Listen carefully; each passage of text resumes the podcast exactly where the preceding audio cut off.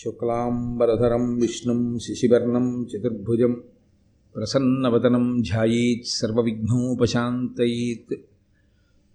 గురుర్బ్రహ్మా గురుర్విష్ణుః గురుర్దేవో మహేశ్వరః గురుస్సాక్షాత్ పరబ్రహ్మ తస్మై శ్రీగురవై నమః. వ్యాసాయ విష్ణురూపాయ వ్యాసరూపాయ విష్ణవే నమో వై బ్రహ్మనిధయే వాసిష్ఠాయ నమో నమః. కూజంతం రామ రామీతి మధురం మధురాక్షరం ఆరుహ్య కవితాశాఖాం వందే వాల్మీకికోకిలం. శ్రుతిస్మృతిపురాణానాం ఆలయం కరుణాలయం నమామి భగవత్పాదశంకరం లోకశంకరం. వాగర్ధావివ సంపృక్తౌ వాగర్ధప్రతిపత్తయే జగతః పితరౌ వందే పార్వతీపరమేశ్వరౌ. సూక్తిం సమగ్రేతున స్వయమేవ లక్ష్మీ శ్రీరంగరాజమహిషీమధురైః కటాక్షైః. వైదగ్ధ్యవర్ణగుణకుంభనగౌరవైర్యాం కండూలకర్ణకుహరాః కవయోధయంతి. హైమోర్ధ్వపుండ్రమజహన్మకుటం సునాసం మందస్మితం మకరకుండలచారుగండం బింబాధరం బహుళదీర్ఘకృపాకటాక్షం శ్రీవేంకటేశముఖమాత్మని సన్నిధత్తాం. విమలపటీ కమలకుటీ పుస్తకరుద్రాక్షశస్తహస్తపుటీ కామాక్షీ పక్ష్మలాక్షీ కలిత విపంచీ విభాసి వైరించీ. మనోజవం మరుతతుల్యవేగం జితేంద్రియం బుద్ధిమతాం వరిష్టం వాతాత్మజం వనరయూధముఖ్యం శ్రీరామదూతం శిరసా నమామి. ఆపదామపహర్తారం దాతారం సర్వసంపదాం లోకాభిరామం శ్రీరామం భూయో భూయో నమామ్యహం. నారాయణం నమస్కృత్య నరం చైవ నరోత్తమం దేవీం సరస్వతీం వ్యాసం తతో జయముదీరయేత్. హరి ఓం. పరమేశ్వర స్వరూపమైన సభకి నమస్కారం.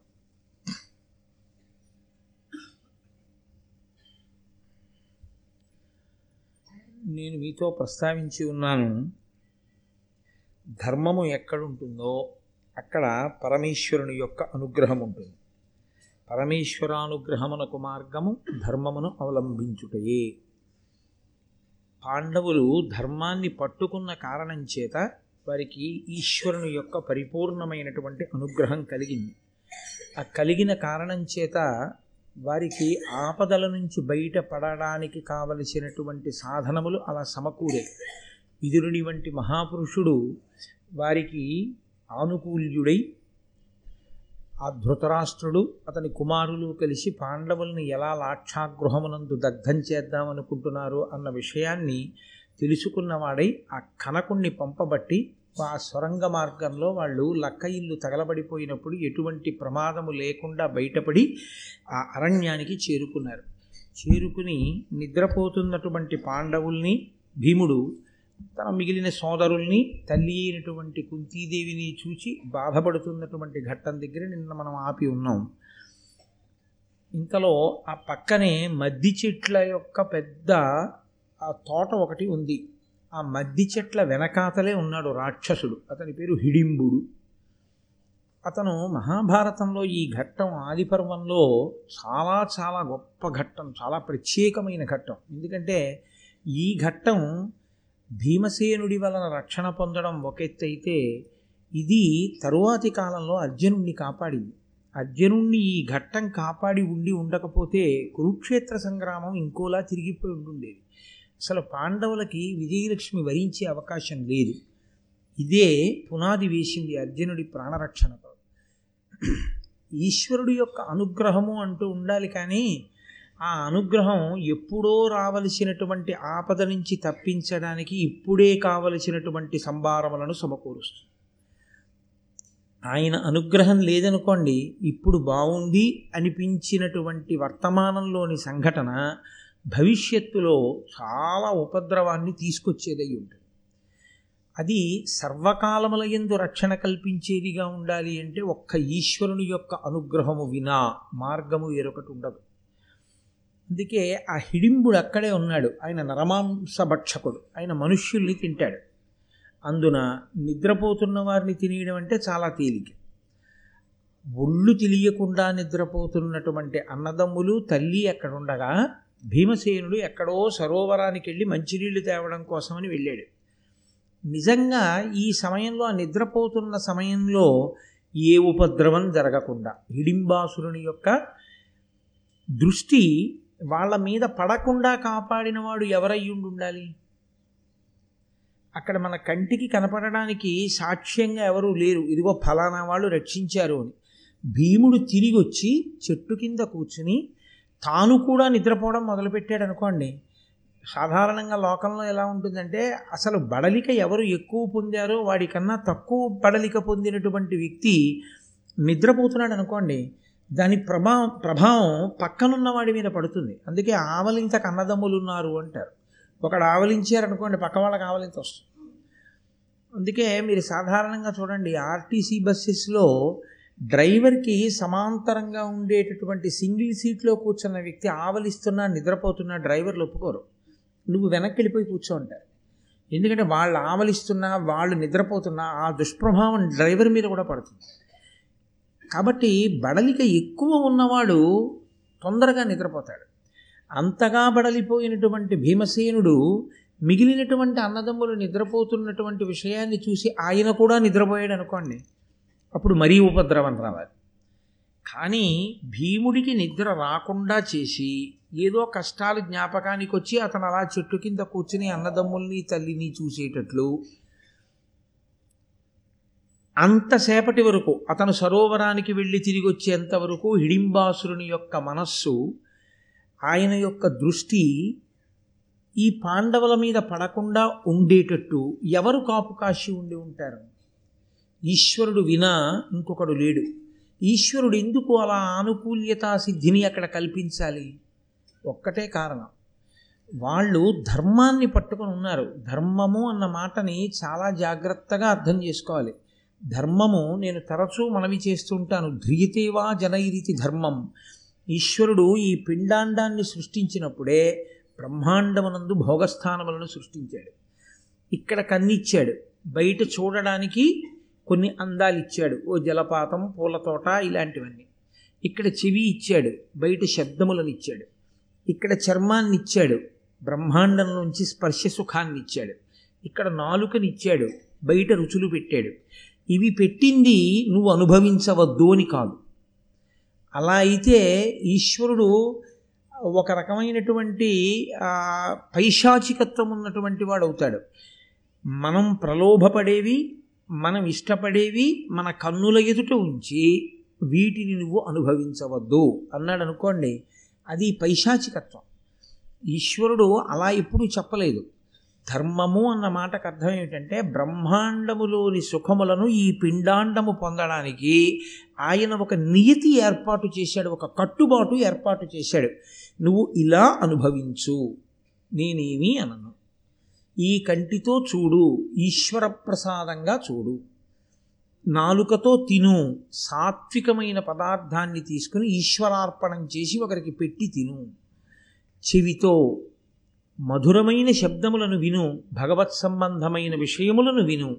తప్ప పనికి మాలినవన్నీ చెవులతో వినవద్దు. దేనికి మనం పాడవుతామో అవి వద్దని, ఏవి ఎంత అనుభవించాలో అంత అనుభవించమని ఈశ్వరుడు చేసిన శాసనమునకే ధర్మమని పేరు. యథార్థమునకు ధర్మం తప్పాడంటే అర్థం ఏంటండి? ఎలా పట్టుకోవాలో అలా పట్టుకోలేదు. అలా పట్టుకుని ఉండి ఉంటే దానివల్ల పాపము రాదు. పాపమే ఈశ్వరునకు జీవునకు మధ్య ప్రతిబంధక స్వరూపము. పాపం ఏం చేస్తుందంటే ఈశ్వరానుగ్రహం మన మీద పడనివ్వదు. ఈశ్వరానుగ్రహాన్ని పడనకుండా మధ్యలోకి అడ్డు వచ్చేటటువంటి పాపము దేని కొరకు చేస్తాడు అంటే లౌల్యము చేత. ఏమవుతుంది లేని మనసు చెప్పిన మాట విని చెయ్యకూడని రీతిలో, అనుభవించకూడని రీతిలో బ్రహ్మాండమునందున్న సుఖములను తాను అనుభవిస్తాడు. ఈశ్వరుడికి పెట్టకుండా, నివేదన చెయ్యకుండా తాను తినేయడం దొంగ బుద్ధి. యజమానికి తెలియకుండా సేవకుడు అనుభవించకూడదు. ఈశ్వరుడికి సంబంధించినవన్నీ కాబట్టి ఈశ్వరుడికి చెప్పి తినడం దొరతనం, ఈశ్వరుడికి చెప్పకుండా తినడం దొంగతనం, అంతే. ఇది నేను పుస్తకం పెట్టుకున్న ఉపన్యాసం చెప్పడానికే ఇక్కడ పెట్టబడింది.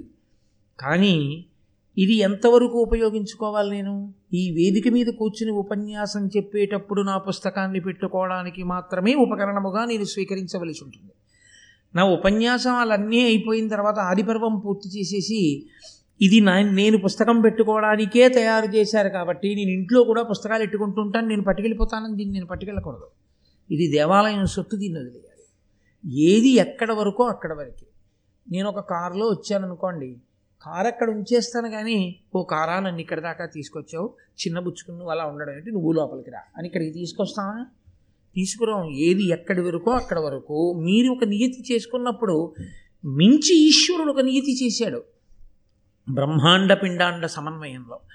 ఆ నియతిని పాటించి అనుభవిస్తే ఆయన ఎంతో సంతోషిస్తాడు.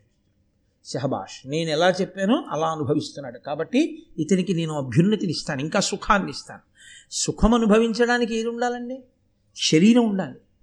శరీరం ఉండడమే బతికి ఉండడం. కాబట్టి బ్రతికి ఉంచేటట్టు చూసేవాడు, సుఖములను అనుభవించడానికి యోగ్యమైన స్థితిని ఇచ్చేవాడు ఈశ్వరుడే. ఆ ఈశ్వరుడు దేనికి ఇస్తాడు అంటే పక్షపాత బుద్ధితో కాదు, పట్టుకున్న ధర్మాన్ని అనుసరించి ఇస్తాడు. కాబట్టి ఇప్పుడు హిడింబాసురుని నుండి రక్షణ చేస్తున్నవాడెవరు? ఈశ్వరుడే. కనబడ్డాడా అండి? అక్కడ కనపడక్కర్లేదు, ఆయన అంతటా ఉంటాడు, ఎప్పుడూ ఉంటాడు, ఉండి రక్షణ చేస్తూ ఉంటాడు. ఇప్పుడు భీముడు వచ్చి చెట్టు కింద కూర్చుని పరివేదన పొంది నిద్రపోకుండా కూర్చున్నప్పుడు ఇందులో మళ్ళీ చిత్రం ఏమిటో తెలుసా అండి? శరీరము పొందినటువంటి బడలిక చేత సుఖమనేటటువంటివి లక్షణాన్ని ఊహించకుండా నిద్రకు ఉపక్రమిస్తాం మనం. మీరు లోకంలో చూడండి, బాగా బడలిపోయిన వాడికి మంచి పడకక్కర్లేదు, నిద్రపోతాడు. ఎంత బడలిపోయి ఉన్నా నిద్ర ఎప్పుడు రాదో తెలుసా అండి? మనసు ఎందు ఆందోళన ఉంటుంది. ఎంత అలిసిపోయి ఉండనివ్వండి, నిద్ర రాదు. ఎందుకంటే మనసు ఆందోళనకి గురి అయితే రాదు. భీముడి మనసు ఆందోళనకి గురి అయి ఉండి ఉండకపోతే ఏమో ఆ చెట్టుకే వీపు అంచి నిద్రపోయేవాడే. ఆయన మనసులో ఆందోళన కలిగేటట్టు చేసినవాడు కూడా ఈశ్వరుడే. దానివలన ఆయనకి నిద్ర రాలేదు. ఆ నిద్ర రాకపోవడమే రక్షించింది పాండవులు. ఏమండి, నిద్రలో పాండవులను ఎత్తికెళితే చంపలేరా? అది వేరు మాట. కుంతీదేవిని పట్టుకెళ్ళిపోతే రాక్షసుడు ఎంతసేపు చంపాలండి ఒక ఆడదాన్ని? అది పెద్ద విశేషమా? కానీ అసలు అటువంటి కీడు జరగకుండా ఉంది అంటే అది కేవలము ఈశ్వరి ఇచ్ఛ. ఇన్ని కదలిక కదలికలకు కారణమైన వాడెవడో వాడే ఈశ్వరుడు. నేను మీతో తరచుగా ఆ మాటే చెప్తున్నాను. ఎక్కడెక్కడ కదలికలు ఆనుకూల్యతా సిద్ధిని పొందినా, ఎక్కడెక్కడ కదలికలు ప్రతికూలతని సిద్ధింపచేసి ఆపదని తెచ్చినా అది పరదేవత యొక్క నిర్ణయము చేతనే. కాబట్టి ఇప్పుడు పరమేశ్వరుడే ఈ నిర్ణయాన్ని చేశాడు. ఇప్పుడు చూశాడు హిడింబుడు, ఆయనకి వాసన వచ్చింది, ఆయనకి అదొక శక్తి. మనం ఏదైనా మనం తినే మధురమైనటువంటి పదార్థం యొక్క వాసన తగిలిందనుకోండి, ఓ యాలుకలు ఇటువంటి సుగంధ ద్రవ్యాలు నూరుతున్నారనుకోండి, ఏమిటో మంచి పిండి వంట వండుతున్నట్లున్నారు, మంచి వాసన వస్తోందంటాం. ఏలాలబంగ ఘనసార సుగంధి తీర్థం దివ్యం వియచ్చరితి హేమ ఘటేషు పూర్ణం అన్నట్టు. ఆయనకి ఇష్టమైంది ఏమిటి? ఆయన తినడానికి ఇష్టపడేది నరమాంసం. కాబట్టి నరులు ఎక్కడైనా ఉంటే ఆయనకి దాని వాసన తగులుతుంది. ఇక్కడ ఎవరో మనుష్యులు ఉన్నారు, ఆయన తన చెల్లెలు హిడింబ, హిడింబాసురుని చెల్లెలు కాబట్టి హిడింబ అని పిలిచారు. ఆవిడ్ని పిలిచి అన్నాడు, ఇందులకిమ్మెయిన్ మనుజులెన్నడు ఒత్తురే, ఒత్తురేని ఆనందము పొంది నిర్భయమునన్ శయనింతురే, ఇట్లు వంటయిల్ కుందేలు సొచ్చే వేగచని కోమలి వారల చంపి తెచ్చి నా కొందగ వండిపెట్టు మరసోత్కట మానవ మాంసఖండముల్. ఏమిటి విశేషం? ఇవాళ హిడింబా చూడు, అసలు మనుష్యుడన్నవాడు ఇటువైపుకి రాడు, ఎందుకంటే నేనున్నానని. ఒకవేళ వచ్చాడనుకో, అయ్య బాబోయ్ తెలియకొచ్చారని తొందరగా పారిపోతాడు. వచ్చినవాడు కూర్చొని కూర్చోడు, వీళ్ళు ఆదమరిచి నిద్రపోతున్నారు. ఏమి నా అదృష్టం! కాబట్టి ఇప్పుడు ఏమనుకోవాలి? అదృష్టం నన్ను వరించింది అనుకోవాలి. కూర్చున్నవాడు ఉన్నాడని ఆయన అనుకోలేదు, పడుకున్న వాళ్ళని చూసి సంతోషపడుతున్నాడు అని ఆయన అన్నాడు. వంట ఇంటిలోకి కుందేలు వచ్చిందన్నాడు. మనం ఇది తెలుగులో సామెతగా వాడుతుంటాం, వంటింట్లోకి కుందేలు రావడం అంటే. అసలే ఆయన మాంసం తినేవాడు, దానికి తోడు కుందేలు వంటింట్లోకే వచ్చేస్తే ఇంకేముంది, కాసేపట్లో కుందేలు ఆయనగా మారిపోతుంది కదా. అందుకని వంట ఇంటిలోకి కుందేలు వచ్చింది. అదిగో మన వాళ్ళు ఇక్కడికి వచ్చి పడుకుని నిద్రపోతున్నారు, మరీ తేలిక ఇప్పుడు వీళ్ళని పట్టుకోవడం. కాబట్టి తొందరగా ఆ నరమాంస ఖండములతో నాకు మంచి రుచికరమైనటువంటి భోజనాన్ని తయారు చేసి పెట్టు, వెళ్ళు వెళ్ళి చంపి తీసుకురా. ఇక్కడ మీరు ఒక విషయాన్ని బాగా గుర్తుపట్టవలసి ఉంటుంది. హిడింబకి అంతకుముందు నరుల్ని చంపడం, వండడం, తీసుకొచ్చి అన్నయ్యకి పెట్టడం అలవాటు లేకపోతే అంత తేలికగా వెళ్ళి వాళ్ళని చంపేసి వడ్డీ తెచ్చిపెట్టు అనడు కదూ. కాబట్టి ఆవిడకి అలవాటు ఉంది, ఆవిడ అలా తీసుకొచ్చి వండి పెడుతూ ఉంటుంది.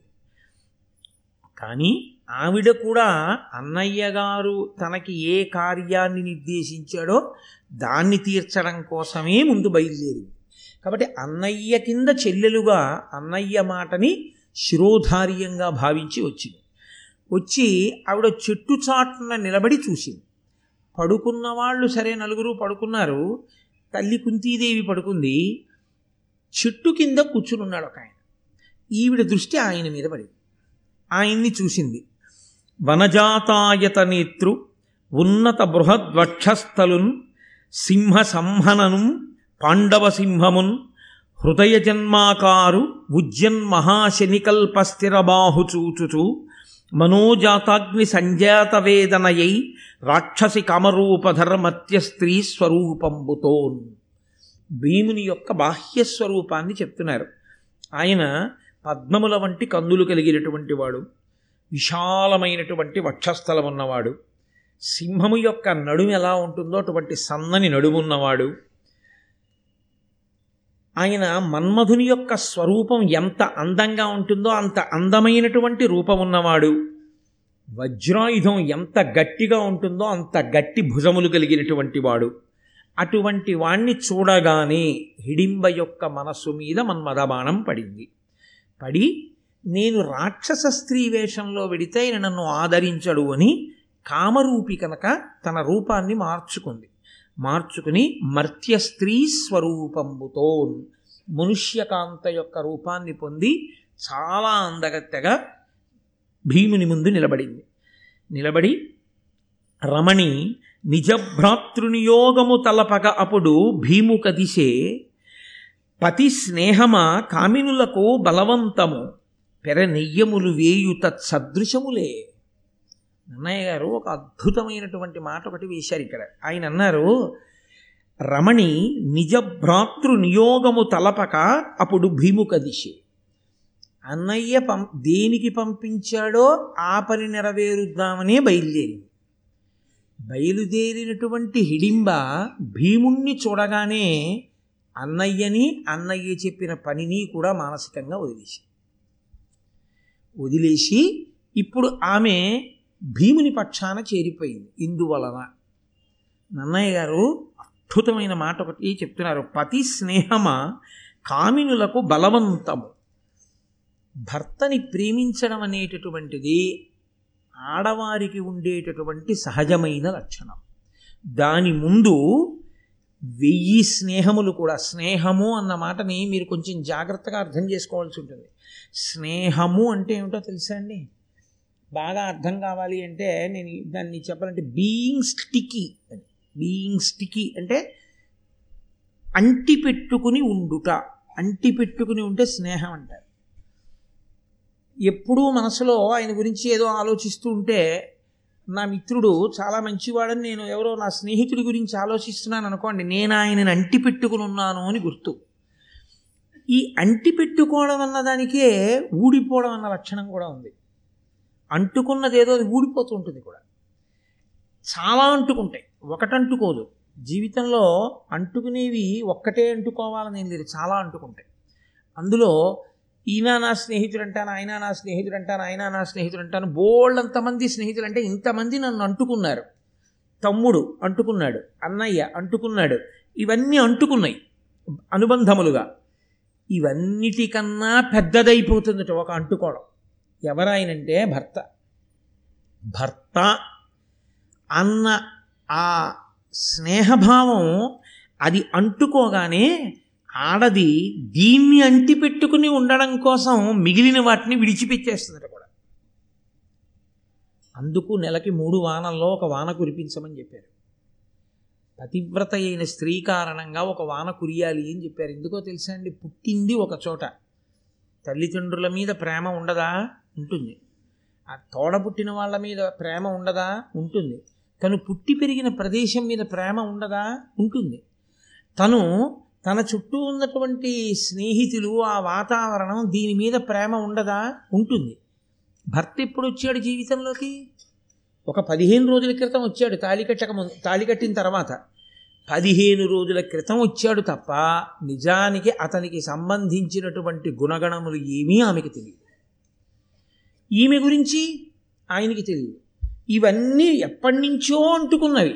తాను పుట్టినప్పుడే ముందు పుట్టేసిన వాళ్ళు అంటుకున్నారు, తాను పుట్టిన తరువాత పుట్టిన వాళ్ళు అంటుకున్నారు, తాను పుట్టి పెరుగుతున్నప్పుడు సమాజంలో చాలామంది అంటుకున్నారు. అంటే స్నేహాలు అయ్యాయి. ఇన్ని వదిలేసింది. ఏదంటుకున్నందుకు? ఆయన అంటుకున్నందుకు ఇంతమందిని వదిలేసి విమానం ఎక్కి అమెరికా వెళ్ళిపోయింది. ఎవరిని చూడాలి ఇప్పుడు? అమ్మ కనపడుతుందా? రెండు రోజులు కూతుర్ని విడిచిపెట్టి అమ్మ ఊరెడితే ఫోన్ చేసి అమ్మ ఎప్పుడొచ్చేస్తావమ్మా, అమ్మ ఎప్పుడొచ్చేస్తావమ్మా, నాన్నగారండి ఎప్పుడొచ్చేస్తారండి అనే పిల్ల అలా అనదు. ఏమి ఎలా వదిలేసింది అంత తేలిగ్గా? తండ్రిని ఎలా వదిలేసింది, తల్లిని ఎలా వదిలేసింది, తోబుట్టువుల్ని ఎలా వదిలేసింది, ఉన్న ఊరిని ఎలా వదిలేసింది, స్నేహితులను ఎలా వదిలేసింది. ఒక్కటి పెద్దదంటుకుంటే మిగిలినవన్నీ వదిలిపెడుతుంది. ఇది ధార్మికత అంటారు, ధర్మము. భార్య ఆమె ధర్మపత్ని, ఆమె ఎందు ధార్మికత ఉన్నది అన్న మాటకు అర్థం ఏమిటో తెలుసా అండి? ఆయనకు భార్యగా స్నేహం అంతే తప్ప ఇక ఆ స్థానంలోకి ఇంకోళ్ళు రారు. అన్నయ్య స్థానంలోకి చాలామంది వస్తారు. తోడబుట్టినవాడే అయ్యి ఉండక్కర్లేదు, మీరు మా అన్నయ్య గారు లాంటి వారండి అంటారు అని అన్నయ్య గారు అన్నయ్య గారిని పిలుస్తారు. అన్నయ్య గారు అన్నయ్య గారిని పిలిచిన తర్వాత అన్నయ్య లాంటి వాడే, తమ్ముడు గారు తమ్ముడు గారు అందరూ తమ్ముడు గారు లాంటి వారే. ఆ స్థా మా తండ్రి గారు లాంటి వారు అంటారు, బాబాయ్ గారు బాబాయ్ గారు అంటారు, పెదనాన్నగారు పెదనాన్నగారు అంటారు, మీరు మామ మామయ్య గారు లాంటి వారిని మామయ్య గారు మామయ్య గారు అంటారు. కానీ ఒక్క స్థానంలో మాత్రం ఆ స్థానంలో ఒక్కడే ఉంటాడు, భర్త ఒక్కడే. ఆ స్థానం యొక్క గొప్పతనం అంతే. ఆ అంటుకోణం అదే పెద్ద అంటుకోణం. ఆయన పక్కన ఉండనివ్వండి, దూరంగా ఉండనివ్వండి, ఎక్కడున్నా నేను ఆయన సొత్తు, ఆయనకు చెందినదానని ఆ భావన ముందు మిగిలిన భావాలు వదిలిపెట్టేస్తుంది అంతే. అది సహజంగా ఆడపిల్ల యందు ఉన్నది. అది ఉన్నది కాబట్టే ధర్మం నిలబడింది ఈ దేశంలో. అందుకే భోగకాంతగా స్వీకరించరు, ధర్మపత్నిగా స్వీకరిస్తారు. అంటే మీరు ఈ నన్నయ్య గారు చెప్తున్న ఈ పద్యంలో ఒక అపురూపమైన విషయాన్ని ఆయన ప్రవేశపెట్టారు. మనకి ఇప్పటి వరకు ఏం తెలుసంటే, హిడింబాసురుని చెల్లెలు అంటే హిడింబ చాలా పెద్ద రాక్షసి, ఆమె నరమాంసం తింటుంది, అన్నయ్యకి నరమాంసం పెడుతుంది, ఆమె భీముణ్ణి పాండవుల్ని చంపి తీసుకెళ్ళడానికి వచ్చింది. కాబట్టి ఇప్పుడు ఆమె భీముని యందు కామం కలిగి ఒకవేళ రూపాన్ని మార్చుకున్నా ఆమె బుద్ధి అంత మంచిది కాదేమో అన్న అనుమానం ఒకటి మనలో ఉండిపోతుంది కదా. నన్నయ్య గారు ఎంత గొప్ప పద్యంతో నివృత్తి చేస్తున్నారో చూడండి.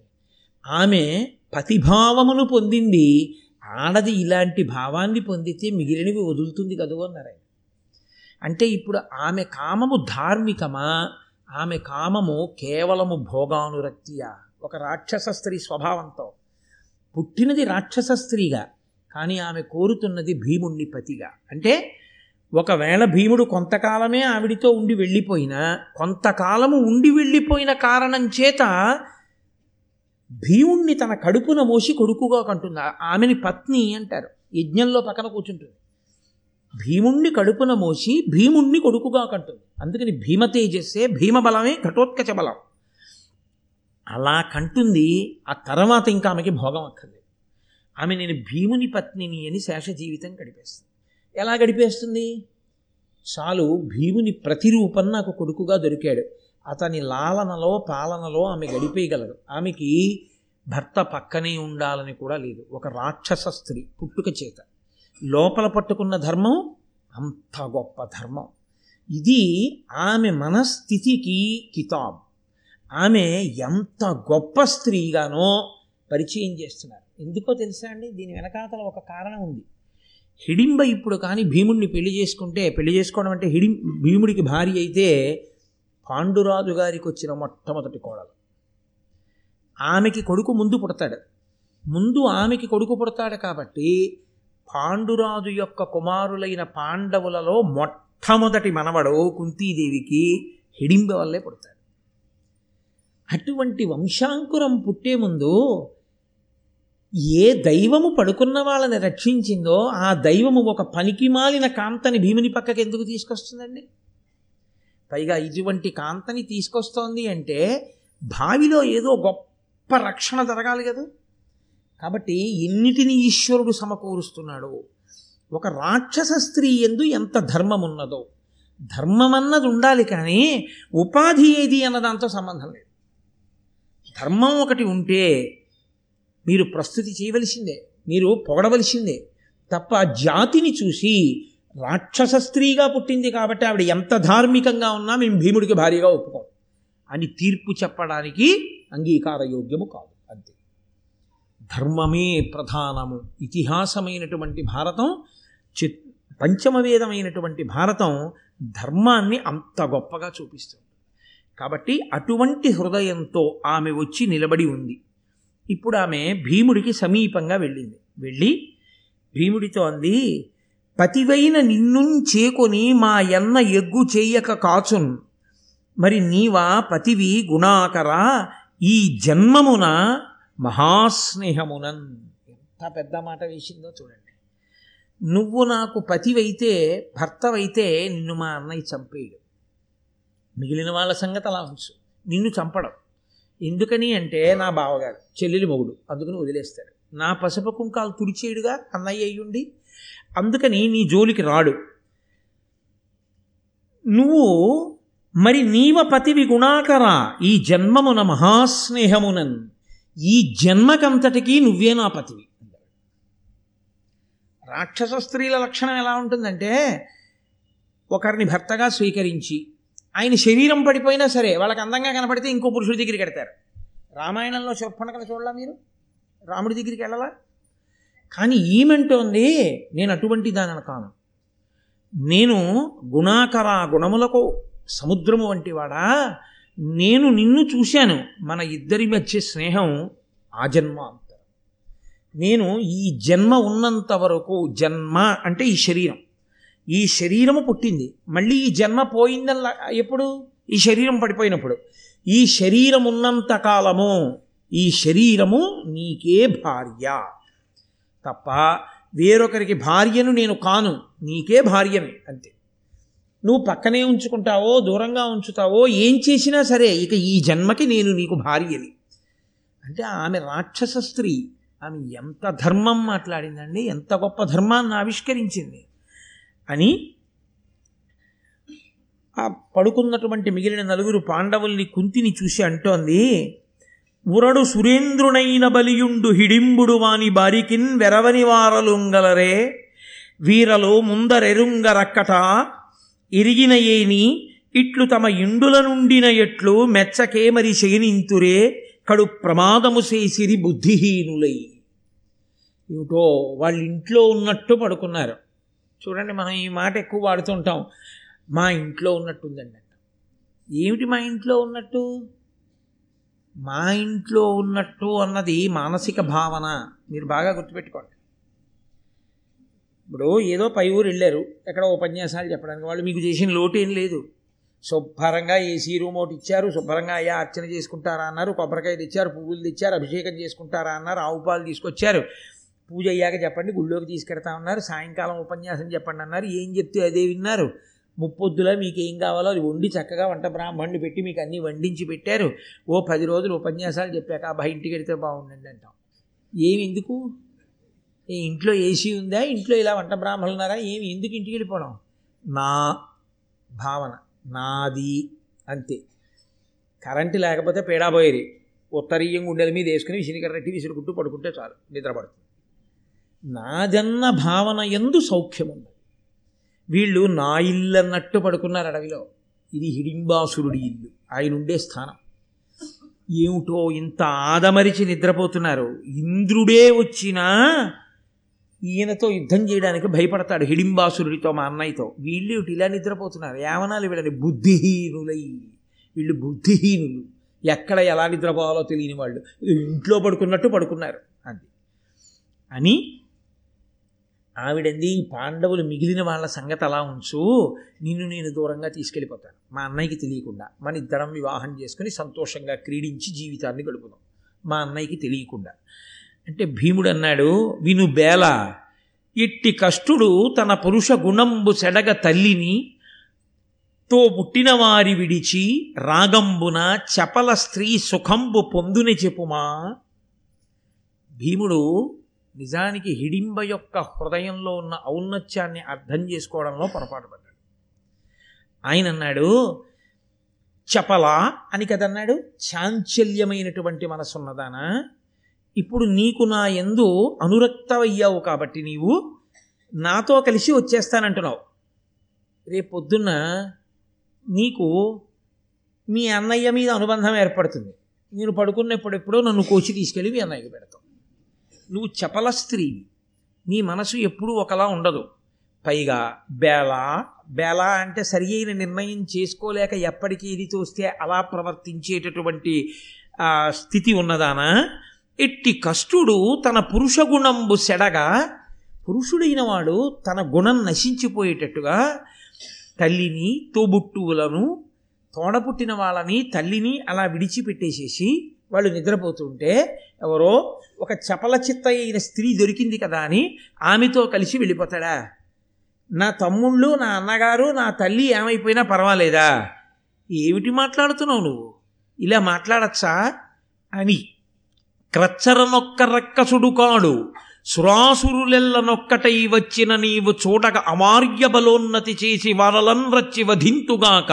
ఇటు వచ్చి శ్రమం పడియున్న నిచ్చట ఇచ్చటన్ మెచ్చ మెచ్చగు వీరిదైన సుఖనిద్రకు భంగము చేయునేత్తునే. మీ అన్నయ్య వస్తే ఏదో ఇంద్రుణ్ణి ఇది చేసేస్తాడు, అటు ఎటువంటి వారినైనా పరాక్రమంలో పడగొట్టగలడంటున్నావు కదా, నేను నీతో ఒక మాట చెప్తున్నాను చూడు. క్రచ్చరనొక్క రక్కసుడు కాడు సురాసురులెల్లనొక్కటై వచ్చిన నీవ చూడగా అవార్య బలోన్నతి చేసి వాళ్ళలను రచ్చి వధింతుగాక.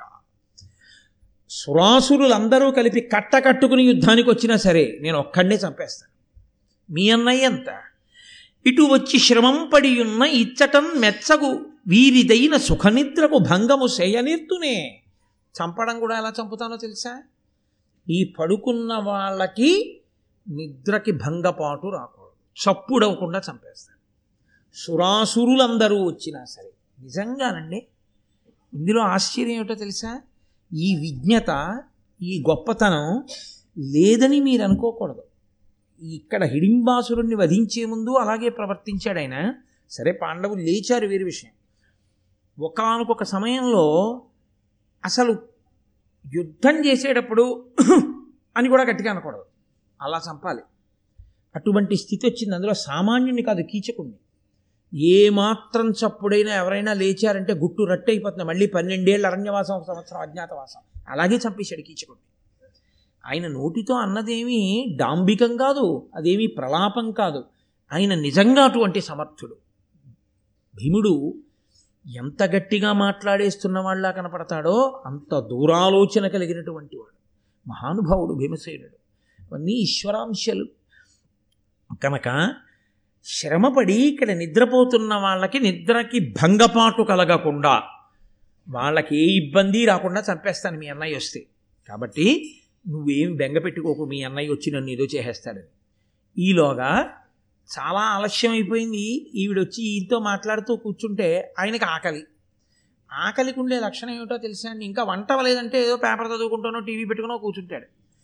అంతా అయిపోయిన తర్వాత వడ్డిస్తానులేండి, కాసేపు ఆగి మా కాసేపు కాసేపు మాట్లాడుకుని వడ్డిస్తాను అందనుకోండి, సర్రం అంటాడు.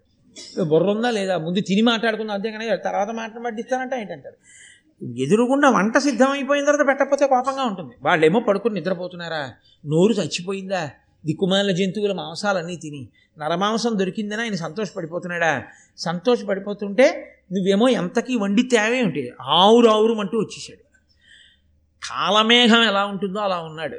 ఎనిమిది కోరలు, ఆ వెంట్రుకలు బిరుసు వెంట్రుకలు, ఇంతంత వెంట్రుకలు పైకి లేచి నిలబడి ఉన్నాయి. ఆ భీము ఆ వచ్చినటువంటి హిడింబాసురుడు పెద్ద కేకలేస్తూ వచ్చాడు. ఏమీ హిడింబా, నిన్ను తొందరగా తీసుకురామన్నాను వంట, ఏది తీసుకురాకుండా నువ్వు ఆ మనుష్యుడితో స్నేహం చేశావా, మనుష్యులతో కలిసిపోయావా, కలిసిపోయి వాడితో మాట్లాడుతున్నావా, ఉండు నీ పని పడతాను, వీళ్ళతో పాటు నిన్ను చంపేస్తానన్నాడు. అది రాక్షసత్వం. అంటే రాక్షసత్వం అన్న మాటకు అర్థం ఏంటంటే వాడి సుఖం కోసం అవతల వాళ్ళ యొక్క సుఖాన్ని కించిత్ కూడా ఆలోచించడు. కించిత్ ఇదే కదా సుందరకాండలో సీతమ్మ మాట అంటుంది. రాక్షసత్వము అన్న మాటకి రావణాసురుడి యొక్క అవధి లేనితనం ఏమిటంటే, చచ్చిపోతానంటే చచ్చిపోవడానికి కావలసిన కత్తి ఇవ్వడు, విషయం ఇవ్వడు, బతుకుదామంటే తాను కోరుకున్నట్టు బతకనివ్వడు, రాముడి దగ్గరికి వెళ్ళనివ్వడు. ఇదే రాక్షసత్వం అంటే. కాబట్టి ఆ హిడింబాసురుని యొక్క ఉద్ధతి ఎటువంటిదంటే ఆయన చెల్లెల్ని కూడా చంపేస్తాడు ఇప్పుడు. కాబట్టి ఇప్పుడు ఆమె గబగబా వెళ్ళి ఆ భీమసేనుడి చాటును దాక్కుంది. వచ్చి ఆ చాటును దాక్కుని ఉండగా ఆయన యుద్ధానికి వచ్చాడు. భీముడు అన్నాడు, ఇక్కడ గట్టిగా మన ఇద్దరం యుద్ధం చేసి మళ్ళా యుద్ధం చేసి ఇది నేను పొడిచి నువ్వు నన్ను పొడిచి మనం అరిస్తే వీళ్ళు లేస్తారు, బాగుండదు. కాబట్టి దూరంగా పోయి యుద్ధం చేద్దాం. వాడు వింటాడా? వాడు వచ్చి మీనబడ్డాడు. నన్నయ్య గారు అన్నారు, చాలా చిన్న జంతువు ఒకటి దొరికింది అనుకోండి, చాలా చిన్న జంతువు దొరికితే సింహం దాన్ని పట్టుకెళ్ళిపోవలసి వచ్చింది అనుకోండి, అసలే సింహం అది, ఆ సింహం ఏనుగు దానికి దున్నపోతు దొరికితే కాళ్ళతో తంతు నోట పట్టుకుపోతుంది, అది అంత బలమైనటువంటి ప్రాణి సింహం అంటే. అటువంటి సింహం ఓ కుందేలు దొరికింది అనుకోండి, ఇటు దాన్ని ఆ కుందేలు పట్టుకెళ్ళడం దానికి పెద్ద లెక్క ఏంటి, అలా ఇలా పట్టుకెళ్ళదు, మళ్ళీ దాని డొక్కల దగ్గర నోట కరచి పట్టుకుని గిల గిల గిల గిల అది కొట్టుకోవాలి, కానీ ఇది మాత్రం ఏవి కదలకుండా చక్కగా అలాగే నోట పట్టుకుని పరిగెత్తుకుంటూ వెళ్ళిపోతుంది. అలా ఒక చిన్న ప్రాణిని సింహం తన నోట పట్టుకుని ఎలా తీసుకుని వెళ్ళిపోతుందో అలా భీమసేనుడు ఆ హిడింబాసురుణ్ణి ఒడిసి పట్టి దూరంగా ఈడ్చుకుపోయాడు. ఈడ్చుకుపోయి అక్కడ అతనితో కలిసి మల్ల యుద్ధం చేస్తున్నాడు. మల్ల యుద్ధం చేసి అతన్ని చంపే ప్రయత్నం చేస్తున్నాడు. ఈ హిడింబ దూరంగా వీళ్ళ దగ్గర నిలబడింది. ఈ పాండవులు ఆ చప్పుడికి లేచారు, కుంతీదేవి కూడా లేచింది. వాళ్ళు లేచినప్పుడు వాళ్ళకు ఒక విషయం స్పష్టంగా కనపడింది, భీముడు ఎవరో రాక్షసుడితో యుద్ధం చేస్తున్నాడు. కాబట్టి అర్థమైపోయింది, ఓహో మనం నిద్రపోయాం, ఈయన లేచున్నాడు, వాడు వచ్చాడు, ఈయన కొడుతున్నాడు, కాబట్టి వాడు చచ్చిపోతాడు, అంతవరకు తెలుసు. ఈవిడెవరు? రాక్షస స్త్రీ అయితే అటు భీముడి మీద అన్నా పడాలి, మానవ స్త్రీ అయితే ఆమెను ఎప్పుడూ ఆయన ఎత్తుకు హిడింబాసురుడు ఎత్తుకుపోయి ఉండాలి. ఈవిడ ఉన్నదేమో మానవ స్త్రీగా ఉంది, నిలబడింది వీళ్ళ దగ్గర నిలబడింది. భీముడేమో రాక్షసుడితో యుద్ధం చేస్తున్నాడు. అసలు వీళ్ళే అరణ్యంలోకి రావడం విచిత్రం అనుకుంటే, ఇంత అందమైన మానవకాంత ఒక్కటే అరణ్యంలోకి ఎలా వచ్చి నిలబడింది ఇక్కడ? ఇంతసేపు ఎవరిని పిలవకుండా ఎందుకు నిల్చున్నట్లు?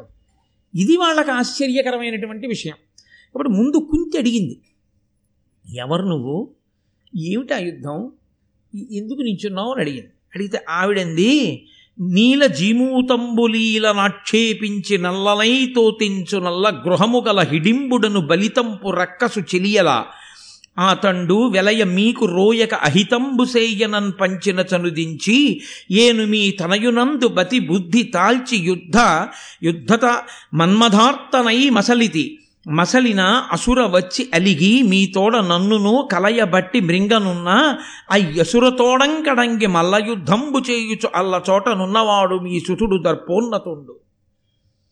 ఇది ఎలా ఉంటుందంటే, ఏదైనా మనకి తెలియని విషయాన్ని అయోమయంగా ఉన్నప్పుడు అడిగామనుకోండి, ఏమిటండి ఇలాగా అని, అక్కడ ఉన్నవాళ్ళు గబగబగవ దీర్ఘవాక్య నిర్మాణం చేసేస్తూ జరిగిన వృత్తాంతాన్ని అంతటినీ గుక్క తిప్పుకోకుండా చెప్పేశారనుకోండి, అంటే గబగబా చెప్పేయాలన్న సందట్లో అది ఎలా ఉంటుందో హిడింబ చెప్పడం అలాగే చెప్పింది, పద్యం అలాగే పడింది. అంటే హిడింబ ఆ సమయంలో ఎలా మాట్లాడాలో అలాగే నన్నయ్య గారి ఘంటం కదిలింది అంతే. అది మహానుభావులైనటువంటి వారి రచనా విధానం అని. అంతేగాని ఇప్పుడు ఆ భీముడిని వర్ణించి, హిడింబాసురుణ్ణి వర్ణించి, ఆయన గుహని వర్ణించి, ఆయన జీవితాన్ని వర్ణించి ఇవన్నీ చేస్తే సోది చెప్పినట్టు ఉంటుంది. ఆపత్కాలమునందు ఎలా మాట్లాడతారో అలాగే మాట్లాడింది. కాబట్టి ఆవిడంది, ఇదిగో ఆ నల్లగా ఉన్నాడే భీముడితో యుద్ధం చేస్తున్నవాడు ఆయనే మా అన్నయ్య హిడింబాసుడు, అదిగో అక్కడ కనపడుతున్న ఆ పెద్ద నల్లటి ఇల్లుందే అదే మా ఇల్లు, నేను ఆయన చెల్లెల్ని, ఇక్కడ మీరందరూ పడుకోవడం చూసి నరమాంసం దొరికింది, వెళ్ళి వాళ్ళని చంపి వండి పట్టుకురా తినేద్దాం అన్నాడు, నేను కూడా అందుకే వచ్చాను. తీరా వచ్చి చూసిన తర్వాత మీ అబ్బాయి భీమసేనుడి మీద నా మనసు నిలబడింది, మన్మథ జ్వరానికి లోనైన దాననై భీమసేనుడితో నేను చెప్పుకుంటుండగా మా అన్నయ్యకి కోపం వచ్చి నన్ను మిమ్మల్ని కూడా తినేస్తానని వస్తే భీమసేనులదిగో మీకు నిద్రాభంగం అవుతుందని దూరంగా తీసుకుపోయి అక్కడ మల్ల యుద్ధం చేస్తున్నాడు, కొంచెం సేపట్లో మీ అబ్బాయి మా అన్నయ్యని చంపేస్తాడు. ఆవిడ తెల్లబడి ఎందుకు తెల్లబోయిందో తెలుసా అండి? అబద్ధం చెప్పలేదు. రాక్షస స్త్రీ అంటే, రాక్షసుడు అంటే ఎప్పుడో తప్ప నిజం చెప్పని వాళ్ళు. ఈవిడ ఎక్కడా అబద్ధం చెప్పలేదు. అసలు నిజంగా ఆ మాట అనగానే ఏ ఏ అర్జునుడో పీకట్టుకున్నాడు అనుకోండి, అమ్మ అయితే మా మమ్మల్ని వండేయడానికి వచ్చిందని అనుకొని ఆవిడ భయపడలేదు. ఆవిడ ఉన్న నిజం ఉన్నట్టు చెప్పాడు. నేను హిడింబాసురుడి చెల్లేదు, నా పేరు హిడింబ, నేను మిమ్మల్ని వండి పట్టుకుపోదామని వచ్చాను, అదిగో మీ అబ్బాయిని చూసి కామార్తనయ్యాను, మాట్లాడుతున్నాను, మా అన్నయ్య వచ్చాడు, నన్ను కూడా చంపేయబోయాడు, మీ అబ్బాయి అదిగో వాడిని దూరంగా పట్టుకుపోయి యుద్ధం చేస్తున్నాడు, నేను మీ దగ్గర నిల్చున్నాను, మీరు లేచారు, నన్ను అడిగారు, నేను చెప్పాను. ఏమైనా అబద్ధం ఉందా అంటే ప్రత్యేకంగా మళ్ళీ మళ్ళీ చెప్పక్కర్లేదు. మీరు పాత్రని పరిశీలనం చేస్తే ఇప్పుడు మీకు ఒక విషయం అర్థమవుతుంది. హిడింబ అబద్ధాలు చెప్పేటటువంటి వ్యక్తిత్వం ఉన్న మనిషి కాదు. ఆమె యుద్ధం అంటూ జరుగుతున్నప్పుడు మీరు ఒక విషయాన్ని గమనించండి, జయాపజయములు విధి నిర్ణీతములు. అంత బలం ఉన్న రామరాయలు వారు చచ్చిపోయాడు తల్లికోట యుద్ధంలో. ఏం చెప్పగలం? అభిమన్యుడు చనిపోలా, ఘటోత్కచుడు చనిపోలా. యుద్ధం అన్న దాంట్లో ఎటైనా ఉంటాయి. అంత గొప్ప బలం ఉన్నటువంటి వాడు గంధర్వుడి చేతిలో ఆ విచిత్ర వీర్యుడు చనిపోలా. అలా లోకంలో చిత్ర విచిత్రమైన పరిస్థితులు ఉంటాయి. కాబట్టి ఇప్పుడు ఒకవేళ భీమసేనుడికి ఏమైనా అయితే, నేను రాక్షసుడి చెల్లెల్ని అని చెప్పేస్తే వీళ్ళు నన్ను చంపేస్తే, అందుకని కొంత చెప్పి కొంత చెప్పకుండా ఊరుకోవచ్చు కదా. ఆవిడ అలా చెప్పలేదు, ఆవిడ ఉన్నదున్నట్టు చెప్పి. అంటే ఇప్పుడు ఆవిడ త్రికరణ శుద్ధిగా వాళ్ళతో బంధుత్వాన్ని కోరుతోంది. అంటే వాళ్ళు అంగీకరించలేదు కానీ ఆవిడ ఆ ఇంటి కోడలైపోయింది. కాబట్టి మా అత్తగారు, మా బావగారు, మా మరుదులు, వాళ్ళకి నేను అబద్ధాలు ఆడడం ఏంటి, నేను ఉన్నదన్నట్టు చెప్పేయాలి. ఇప్పుడు నేను హిడింబాసురుడికి శత్రువుని తప్ప నేను వీళ్ళకి శత్రువుని కాను, నేను వీళ్ళ ఇంటి కోడలని ఆవిడ మనసు నిలబడిపోయిందంటే ఇది ఒక రాక్షస స్త్రీ యందు ఇంత రుజుత్వం ఉండడం, ఇటువంటి స్త్రీ అక్కడ కనపడడం పాండవులకు ఏదో గొప్ప మేలు జరగబోతోంది అనడానికి సూచన. అప్పుడు వెంటనే ముందు అర్జునుడు ఏం చేశాడంటే, ఇంకా మిగిలిన లొల్లి ప్రశ్నలు మొదలట్లేదు. లోకంలో ఇలాంటి సందర్భంలో ఏమవుతుందంటే ఆవిడ ఎంత సంక్షిప్తంగా చెప్పిందో దాని యొక్క పవిత్రతని అర్థం చేసుకోవాలి తప్ప ఇంకా గుచ్చి గుచ్చి ప్రశ్నలు వేసే ప్రయత్నం చేయకూడదు. ముందు జరుగుతున్న కార్యాన్ని చూడాలి. అక్కడ యుద్ధం చేస్తున్నాడు. గబగబా అర్జునుడు భీముడి దగ్గరికి వెళ్ళి అన్నాడు, ఇది పూర్వ సంధ్య, తెల్లవారుతోంది. తెల్లవారే సమయంలో బ్రాహ్మీ ముహూర్తానికి ముందు రాక్షసులకి ఆనుకూల్యమైన కాలం ఏర్పడుతుంది, రౌద్రమైన కాలం. ఆ కాలంలో రాక్షస బలం ఎక్కువగా ఉంటుంది. ఆ ముహూర్తం కానీ ఉన్నదో ఆ సమయంలో రాక్షసుడి బలం పెరుగుతుంది. కాబట్టి అది రాకుండా నువ్వు వీడిని చంపేసేయి తొందరగా. కాబట్టి భీముడు వెంటనే తొందరపడి వాణ్ణి పట్టుకుని ఎత్తి నూరు మార్లు గిర్రగిర్ర గిర్రగిర్ర గిర్ర తిప్పి వెన్నుపాము మీద ఒక్క దెబ్బ కొట్టాడు. కొట్టేటప్పటికీ లావు సెడగ ఇట్లు వీవంగపడి గతచేష్టుడైన అసురు చిక్కపట్టి నేలబెట్టి వాని కోలెమ్ము బ్రల్లన వీచి నడుము త్రుంచి వీచి వేయిచే. గిర్ర గిర్ర గిర్ర గిర్ర తిప్పి కింద పారేసి నేల మీద పడుకోబెట్టి నడుం దగ్గర ఒక కాలు పెట్టి తొక్కి ఒక్క దెబ్బ కొట్టేటప్పటికి ఆ వెన్నుపాము ఫళక్కని విరిగిపోయింది. ఆ నడుం విరిగిపోయినటువంటి వాడిని పట్టుకుని ఏదో ఇలా తిప్పి ఇలా తుంపేస్తే తెగిపోయేది ఎలా తెగిపోతుందో అలా నడుము దగ్గర ఇలా తిప్పి రెండు ముక్కల కింద తుంపేసి విసిరతో పారేశాడు. నడుం దగ్గర మొక్క ఓవేపుకి, నడుం పైన మొక్క ఓవేపుకి విసిరి పారేసి మళ్ళీ ఆ ముహూర్తం రాకుండా తప్పమన్నా చంపేశాడు అని ఆయన తిరిగి వచ్చేసాడు. అది భీమబలం అంటే అలా ఉంటుంది. అది సామాన్యమైనటువంటి బలం కాదు. అదే అంటుంది కుంతి ఎదర ఒక సన్నివేశంలో. కాబట్టి ఇప్పుడు ఈమెని అడిగింది కుంతి, నువ్వు మనుష్య స్త్రీ రూపం ఎందుకు దాల్చావు, ఎందుకు వచ్చి ఇక్కడ నిలబడ్డావు, ఎందుకు ఇవన్నీ మాతో చెప్పావు అంటే ఆవిడ ఒక యథార్థమైన మాట చెప్పింది.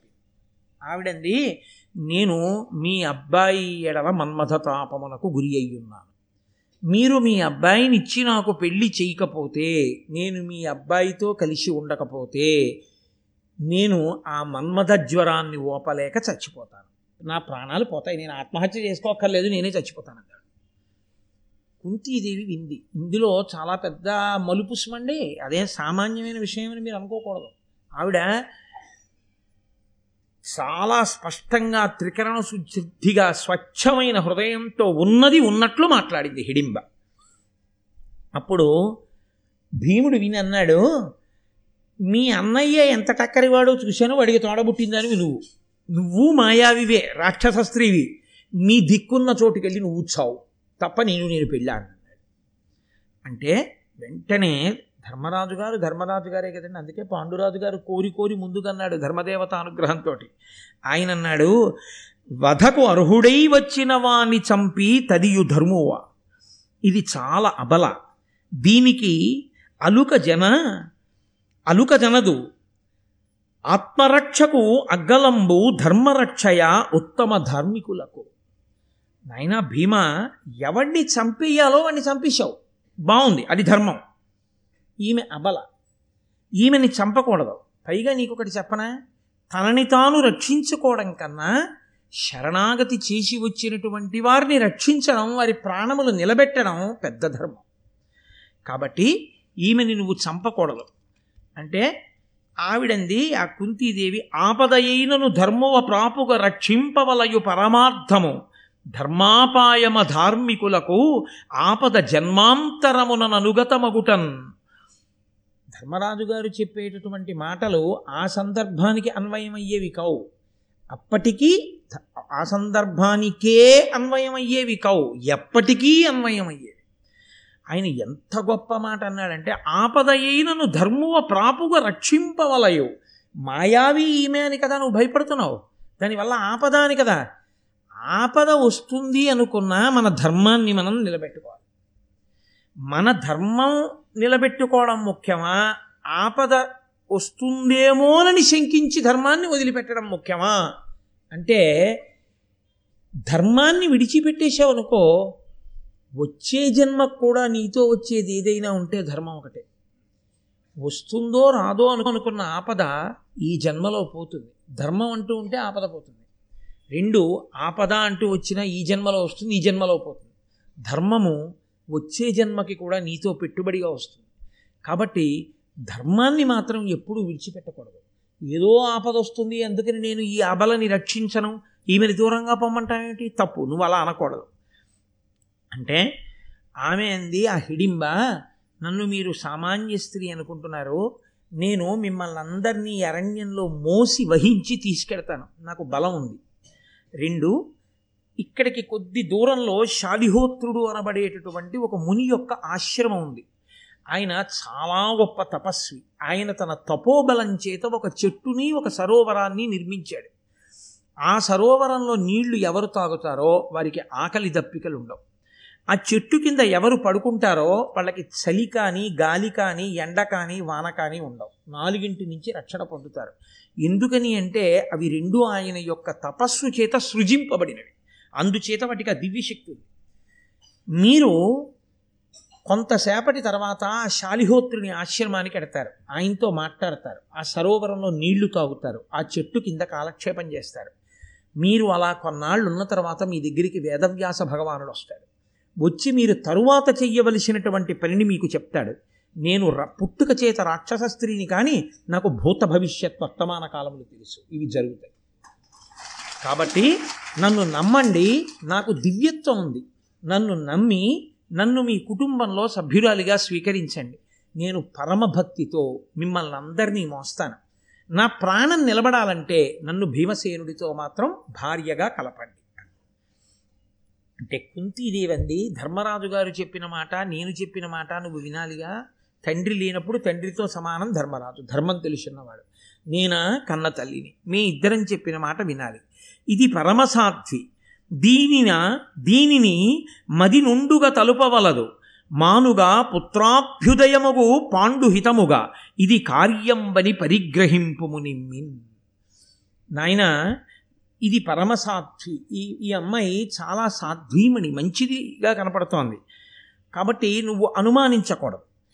ఈమెకి నీ వలన కుమారుడు జన్మించే పర్యంతము ఈమెతో కలిసి ఉండు, రాత్రులందు మా వద్ద ఉండు, ఎందుకంటే భీమసేనుడు ఉంటే ఆపదలు గట్టెక్కుతాయి, రాత్రులందు మా వద్ద ఉండు, తెల్లవారగానే హిడింబతో కలిసి నువ్వు విహారం చేయి కావలసిన ప్రదేశాలు, రాత్రి మాత్రం కొడుకుని తీసుకొచ్చి అప్పచెప్పేసి. ఇలా ఎంతకాలము నువ్వు హిడింబతో కలిసి ఉండాలంటే పుత్రోదయం అయ్యే వరకు ఉండాలి.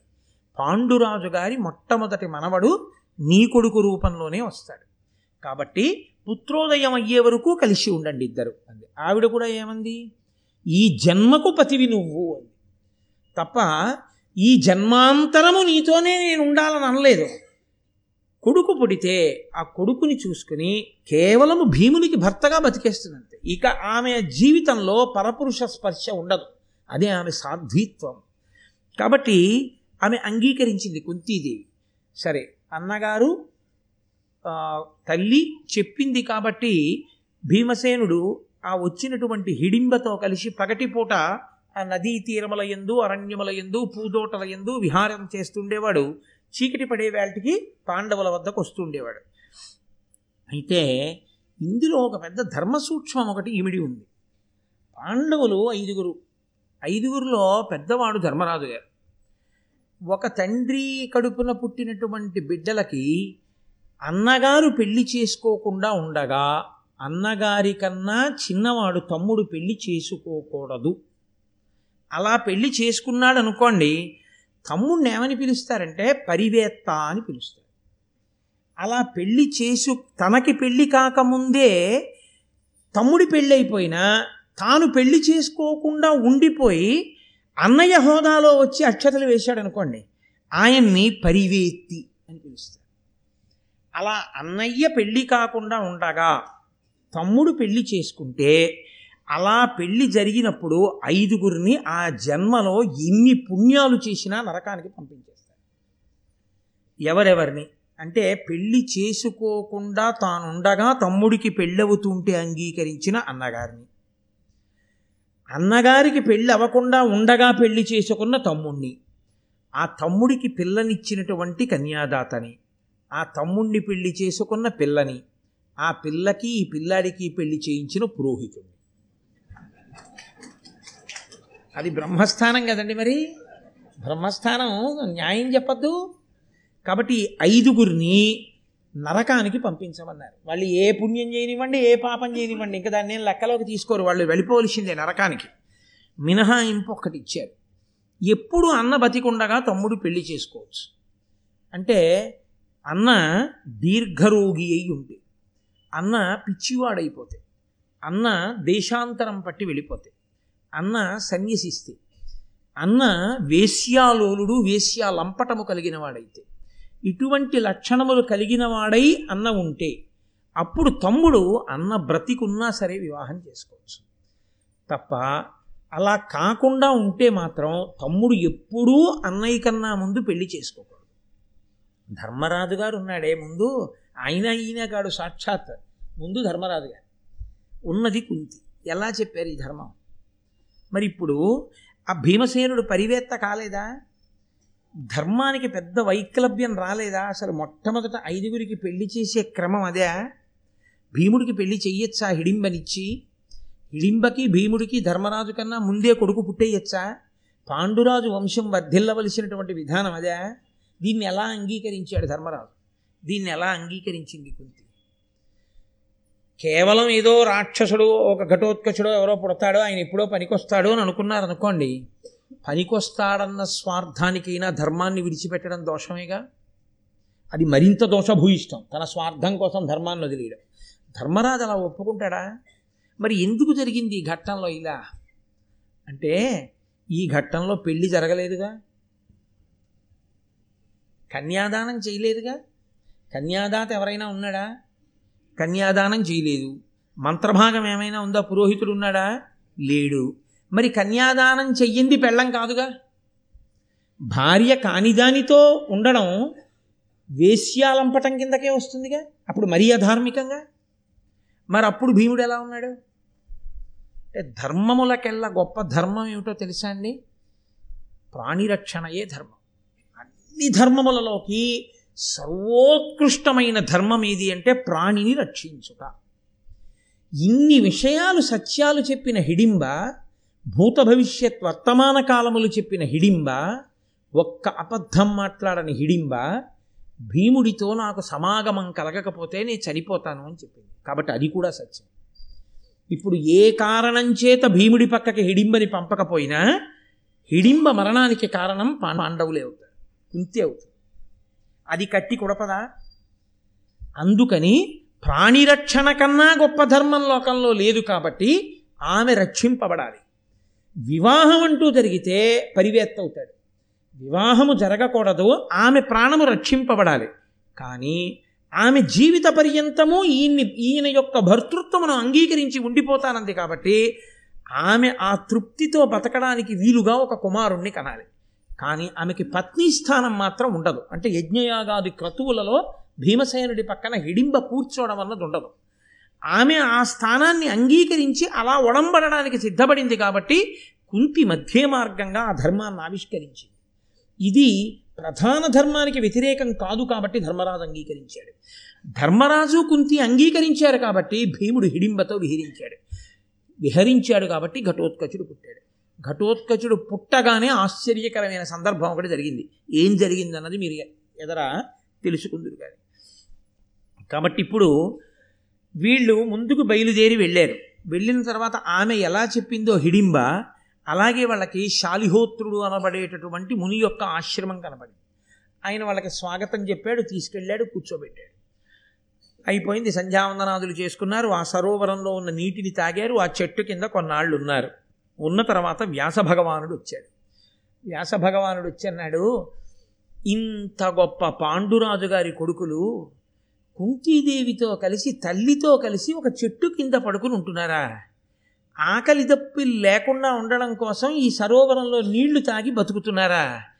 అసలు మీరు బతికున్నారో చచ్చిపోయారో కూడా లోకానికి తెలియకుండా ప్రచ్ఛన్న వేషాల్లో ఉన్నారా? ఎంత కష్టం వచ్చిందిరా మీకు అని కుంతిని చూసి అన్నాడు, ఇప్పుడు ఈ కష్టానికి కన్నీళ్ళు ఎక్కువ ఎవరికో తెలుసా అండి?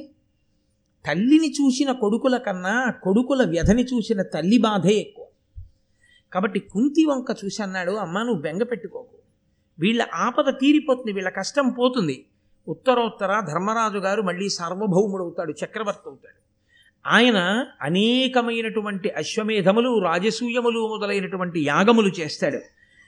ఈ భీముడికి కమలపాలికతో కలిసి, కమలపాలిక అంటే ఆవిడే హిడింబ, ఆవిడ అసలు పేరు హిడింబాసుడి చెల్లెలు కాబట్టి హిడింబ, ఈ కమలపాలికతో కలిసి ఒక కుమారుడు జన్మిస్తాడు. మీరు కొంతకాలం ఇక్కడుండి ఇక్కడి నుంచి బయలుదేరి ఏకచక్రపురానికి వెళ్ళిపోండి. ఏకచక్రపురంలో మీరు బ్రాహ్మణ వేషములు ధరించండి. బ్రాహ్మణ వేషములలో మీరు ఇల్లిల్లు తిరిగి భిక్షాటన చేయండి. భిక్షాటన చేసి బ్రతకండి. అలా ఏకచక్రపురంలో మీరు కొంతకాలం ఉన్న తర్వాత నేను వస్తాను, వచ్చి తర్వాత మళ్ళీ ఏం చేయాలో నేను చెప్తాను. కాబట్టి జాగ్రత్తగా మనసు కుదుటపరుచుకుని ఇక్కడి నుంచి బయలుదేరి మీరు ఏకచక్రపురానికి వెళ్ళండి అన్నారు. వాళ్ళు చాలా సంతోషించారు. మీరు ఇందులో వ్యాసుడు వచ్చి చెప్పిన దాంట్లో వాళ్ళకి ఊరటేమి అని మీకు ఇందులో ఏదో జరగబోయేది చెప్పాడు. కానీ భిక్షాటన చెయ్యండి, ఏకచక్రపురంలో ఉండండి, బ్రాహ్మణ వేషాల్లో ఉండండి, ఇంత ఇలా ఎందుకు చెప్పాడు అని ఒక అనుమానం రావచ్చు. మొట్టమొదటి ధర్మసూక్ష్మం ఏమంటే, నరజన్మ ఎత్తినవాడు ఎన్ని కష్టాలు వచ్చినా ఆత్మహత్య మాత్రం చేసుకోకూడదు, తనని తాను చంపుకోకూడదు. కళ్యాణి బతగాదేయం లౌకికీ ప్రతిభాతిమా ఏతి జీవంతి మానందో నరం వర్ష శతాదపి అంటుంది సీతమ్మ. నూరు సంవత్సరములు బతికితే అందులో తొంభై తొమ్మిది సంవత్సరముల పదకొండు నెలల ఇరవై తొమ్మిది రోజులు కష్టాలే పడ్డా చచ్చిపోయే ముందు ఒక్కరోజు శుభవార్తల పరంపర విని తీరుతాడు తప్ప శుభవార్త లేకుండా జీవితం ఉండదు. కష్టానికి ఓర్చుకోవాలి తప్ప కష్టాన్ని ఓర్చుకోకుండా శరీరాన్ని పడగొట్టకూడదు. ఎందుకో తెలుసా అండి, ఒక్కటే కారణం. అలా ఎందుకు చెప్తారండి అని మీరు నన్ను అడగచ్చు. కష్టం అన్నది ఎందుకు వస్తుంది? తా ఎవడో అంత కష్టంలో ఉన్నాడో వాడు చూస్తున్నప్పుడు వాడికి ఏమనిపిస్తుంది అంటే, ఇంతమంది సుఖపడుతున్నారు, నేను ఒక్కడే కష్టపడుతున్నాను, ఈ కష్టం ఎందుకు వచ్చినట్టు అంత? ఆ కష్టాన్ని అనుభవింపచేయటం చేత ఈశ్వరుడు పూర్వజన్మలలో నువ్వు చేసిన పాపములను తీసేస్తాడు. ఈ పునర్జన్మయే సనాతన ధర్మమునకు ప్రాతిపదిక. నువ్వు అనుభవిస్తున్న సుఖముల కారణం చేత నువ్వు చేసిన పుణ్యాన్ని తీసేస్తాడు. సుఖపడుతున్నాడు, పుణ్యం పోతుంది, కష్టపడుతున్నాడు, పాపం పోతుంది. ఈ శరీరంతో ఉన్నావు, పాపాన్ని పోగొట్టుకోవచ్చు కాబట్టి సుఖాన్ని పొందొచ్చు. తర్వాత ఈ శరీరాన్ని పడగొట్టావు, ఇంకో పెద్ద పాపం ఒకటి వచ్చి చేరింది నీకు. తప్ప చేసుకున్న పాపం ఎలా పోతుంది? పోదు. కాబట్టి దీన్ని పడగొట్టకూడదు, దీన్ని ఉంచి దీని చేత అనుభవించడంలో ఓర్మిని పొందాలి. కాబట్టి ఈ ఓర్మిని పొంది ఉన్నవాడు ఎవడున్నాడో వాడు ఎప్పుడో అప్పుడు తప్పకుండా మళ్ళీ సుఖాన్ని అనుభవిస్తాడు. రెండు, లోకంలో బ్రాహ్మణుడు క్షత్రియుడు వీళ్ళకి సరే ఇంకా కొంతమందితో పాటుగా యజ్ఞోపవీతం వేస్తారు. యజ్ఞోపవీతం వేశారు అంటే అర్థం ఏంటంటే వాడు కేవలం వాడి కోసం మాత్రమే బతకవలసిన వాడు కాడు అని హెచ్చరిక. యజ్ఞోపవీతం బ్రాహ్మణుడికి ఎందుకేస్తారంటే నువ్వు భోగాలు అనుభవిస్తూ కూర్చో అని కాదు, భోగం తాను అనుభవించడం తగ్గించి తాను కష్టపడి వేదవేదాంగములను పురాణములను శాస్త్రములను ఆయన చదవాలి. చదివి ఏ ప్రయోజనాన్ని కోరకుండా లోకాన్ని ధర్మ మార్గంలో నిలబెట్టడానికి ఆయన ప్రబోధం చెయ్యాలి. అలా ప్రబోధం చెయ్యవలసిన బ్రాహ్మణుడే చచ్చిపోతే లోకానికి ఆదర్శం పోతుంది. ఆదర్శం పోతుంది కాబట్టి అవసరమైతే భిక్షాన్నం తినైనా నువ్వు బతకవలసిందే. అప్పుడు నువ్వు ఆదర్శం అవుతావు, ఏమీ మాట్లాడకుండానే ఆదర్శం అవుతావు. ఒరే అంత కష్టం వచ్చిందిరా మహానుభావుడికి, భిక్షాన్నం తిని బతికాడు తప్ప చచ్చిపోలేదు, భిక్షాన్నం తిని లోకాన్ని నిలబెట్టాడు, తాను నిలబడ్డాడు, అంత గొప్ప స్థితిని పొందాడు, కాబట్టి మనం ఎందుకు చచ్చిపోవాలి అని మిగిలిన వాళ్ళకి ఒక ఊరట, ఒక సందేశం కలుగుతుంది. పది మందిని బతికించవలసిన వాడు క్షత్రియుడు. క్షత్రియుడి జీవితంలో హేయమైన విషయం మంచం మీద చచ్చిపోవడం. ఎప్పుడు రాచరికం ఉన్నటువంటి రోజుల్లో, ఛాత్రధర్మం ఉన్న రోజుల్లో మాట గురించి నేను ప్రస్తావన చేస్తున్నాను. మంచం మీద కాదు చచ్చిపోవలసింది, యుద్ధ భూమిలో శరీరంలోంచి నెత్తురు ఏరులు కారుతుండగా పడి చచ్చిపోయినా అందుకే వీరస్వర్గం ఇస్తా ఉన్నారు. ఎందుకు వెళ్ళాడు యుద్ధానికి? ఒళ్ళు బలిచి యుద్ధం చేయకూడదు, ఒళ్ళు కొవ్లు కొవ్వెక్కి యుద్ధం చేయకూడదు, అమాయకులైన వారిని చెనకడానికి వచ్చిన వారిని శిక్షించడానికి యుద్ధానికి వెళ్ళి చచ్చిపోయిన బలహీనుడైన వాడిని రక్షించడానికి రక్షించే ప్రయత్నంలో చచ్చిపోయాడు కాబట్టి వీరస్వర్గం ఇస్తారు. ఒంట్లో ఓపిక ఉండి కూడా బలహీనుడు పాడైపోతున్నా లేచి వెళ్ళి నిగ్రహించకుండా మంచం మీదే చచ్చిపోయిన వాడిని హీనలోకాలకు పంపించేస్తా ఉన్నారు. ధర్మం మాట్లాడింది శాస్త్రం. మీరే చచ్చిపోతే కష్టాలు వచ్చాయని మీకు అటువంటి ఆలోచన రాకూడదు. భిక్షాన్నం క్షత్రియుడు తింటుంటే క్షత్రియుణ్ణి అని చెప్పుకుని మీరు భిక్ష కడితే అదేమిటయా, మీరు ధర్మ యుద్ధానికి వెళ్ళాలి తప్ప మీరు భిక్షాటన చేయడం ఏమిటయా అని ఎవరైనా రెచ్చగొట్టారనుకోండి. సమయము అని ఒకటి ఉంటుంది, దేశము కాలము అని రెండు మాటలు ఉంటాయి లోకంలో. కలిసి వచ్చుట అంటారు దీన్ని. ఓర్పు ఎంతకాలం అంటే దేశము కాలము మీకు కలిసి రావాలి, దేశకాలములు కలిసొచ్చేంత వరకు పట్టవలసిన